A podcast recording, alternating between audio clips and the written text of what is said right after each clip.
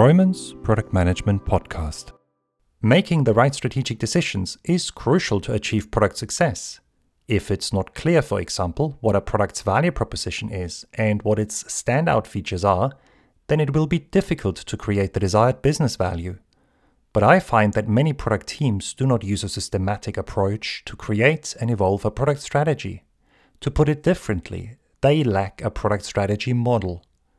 In this podcast episode, I describe the model that I have developed for product people who manage digital products in an agile context. At the heart of my model, there are four artifacts the product vision, the product strategy, the product roadmap, and the product backlog. The product vision describes the product's purpose, the ultimate reason for creating it, and the positive change it should bring about. You can think of the vision as the product's true north that guides and aligns everyone involved in achieving product success. This includes the stakeholders, the management sponsor, and development teams. A sample vision might be help people eat healthily, assuming that you want to offer a product that helps people improve their eating habits and take advantage of the related benefits. The product strategy communicates the approach chosen to realize the vision and to make the product successful. Coming up with a strategy requires you to make four important choices. First, selecting the needs the product should address. For example, reducing the risk of developing type 2 diabetes, to stay with the healthy eating example introduced earlier. Second, determining the market or market segment, the users and customers who should benefit from the product. For instance, middle aged men with unhealthy eating habits who are at risk of developing type 2 diabetes. Third, choosing standout features that set the product apart from competing offerings. These might include measure and record sugar levels in food, analyze eating habits and make individualized recommendations, and seamlessly integrate with leading smart scales. And fourth, setting realistic business goals that describe the benefits the product will create for the company developing and providing it. These may include financial goals like a revenue target, as well as acquiring new knowledge and developing the brand. Now, making these choices requires you to say no to ideas and suggestions. For instance, not addressing teenagers with an eating disorder, at least not for now. While this can be tough it is a necessary part of strategic decision making. A product that tries to please everyone risks not doing a good job for anybody. What's more, a new or significantly changed strategy must be validated or tested to maximize the chances of achieving product success. This is best done by systematically addressing its biggest assumptions and risks in an iterative fashion. With a validated strategy in place, you are in a great position to build an actionable product roadmap. In my model, the roadmap describes how the product strategy will be implemented in the next 6 to 12 months. It communicates the specific benefits the product will achieve, and it aligns and guides the stakeholders and development teams. An effective product roadmap is built on product goals. And product goals describe the outcomes the product should create. For instance, the first benefit on a roadmap that helps create a healthy eating product might be help the users understand their eating habits and acquire an initial user base. And the second one might be help the users improve their eating habits and grow the user base. Additionally, the product roadmap may contain elements like dates or timeframes, selected coarse grained features, and metrics. A date or timeframe states when a goal should be met, the features sketch the output required to achieve a goal, and the metrics help you understand if a goal has been accomplished. A product roadmap that is built on product goals provides a great basis for deriving a product backlog and making the right tactical product decisions. You can simply copy the next product goal into the backlog together with its features, then add further items that are required to meet the goal such as epics, user stories, workflow diagrams, sketches, mockups, and non functional requirements. As you move from vision to the product backlog, the decisions you take become more specific. And higher level goals are translated into increasingly detailed and focused ones. The vision is transformed into needs and business goals. From these, product goals are derived, which in turn guide the discovery of the right product backlog items. Additionally, the time frames become progressively shorter, from 5 to 10 years covered by the vision to a product backlog that contains items for the next few months.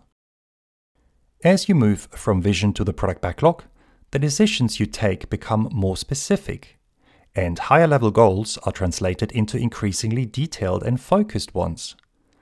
The vision is transformed into needs and business goals.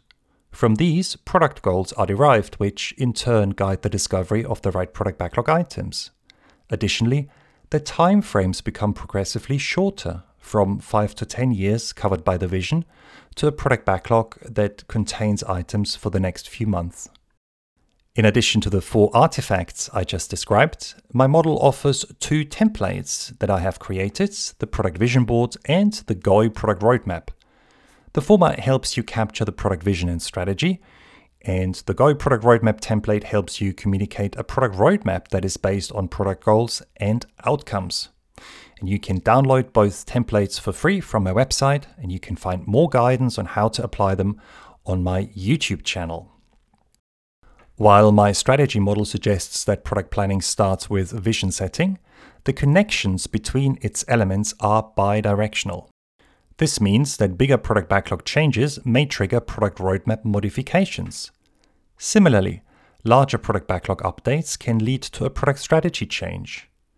And finally, if you can't find a validated product strategy, then you'll have to change or abandon the product vision. The process starts with creating and validating a product strategy. The validated strategy forms then the basis for developing a product roadmap that implements it, and the roadmap in turn directs the product backlog and helps discover the right product backlog items. These are then transformed into product increments and eventually a product.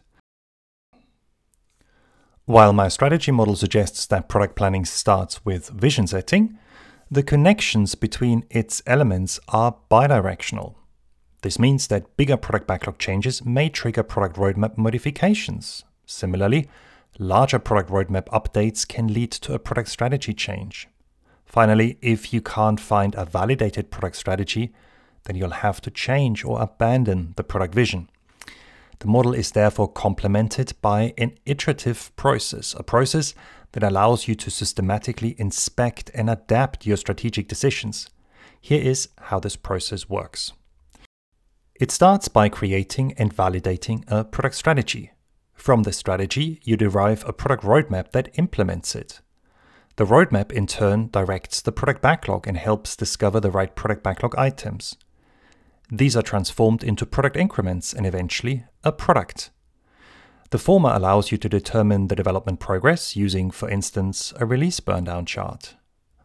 The latter, a product, enables you to measure the product performance, how much value the product is creating, using key performance indicators or KPIs, for instance, engagement, revenue, and customer satisfaction. The data you collect helps you then inspect the strategy and roadmap and adapt and evolve the plans. Strategy and execution are therefore systematically connected in my model. Strategic decisions guide the implementation of product backlog items, and insights from the tactical work lead to changes in the product roadmap and strategy. This ensures consistent decisions and it avoids a strategy execution chasm where strategic and tactical decisions are disjointed. In the worst case, such a chasm results in the development teams doing a great job at building the completely wrong product.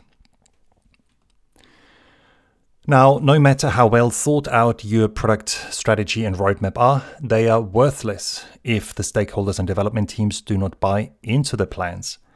An effective product strategy model should therefore offer ways to facilitate collaboration with the stakeholders and development teams to leverage their expertise, create a shared understanding, and maximize buy in. My model achieves this by involving the individuals in creating and updating the plans in form of collaborative workshops. And these workshops take place at least once every three months. I hope you found my thoughts helpful. You can learn more about product strategy and specifically my product strategy model by attending my product strategy and roadmap training course, which is also available online, and by reading my book, Strategize.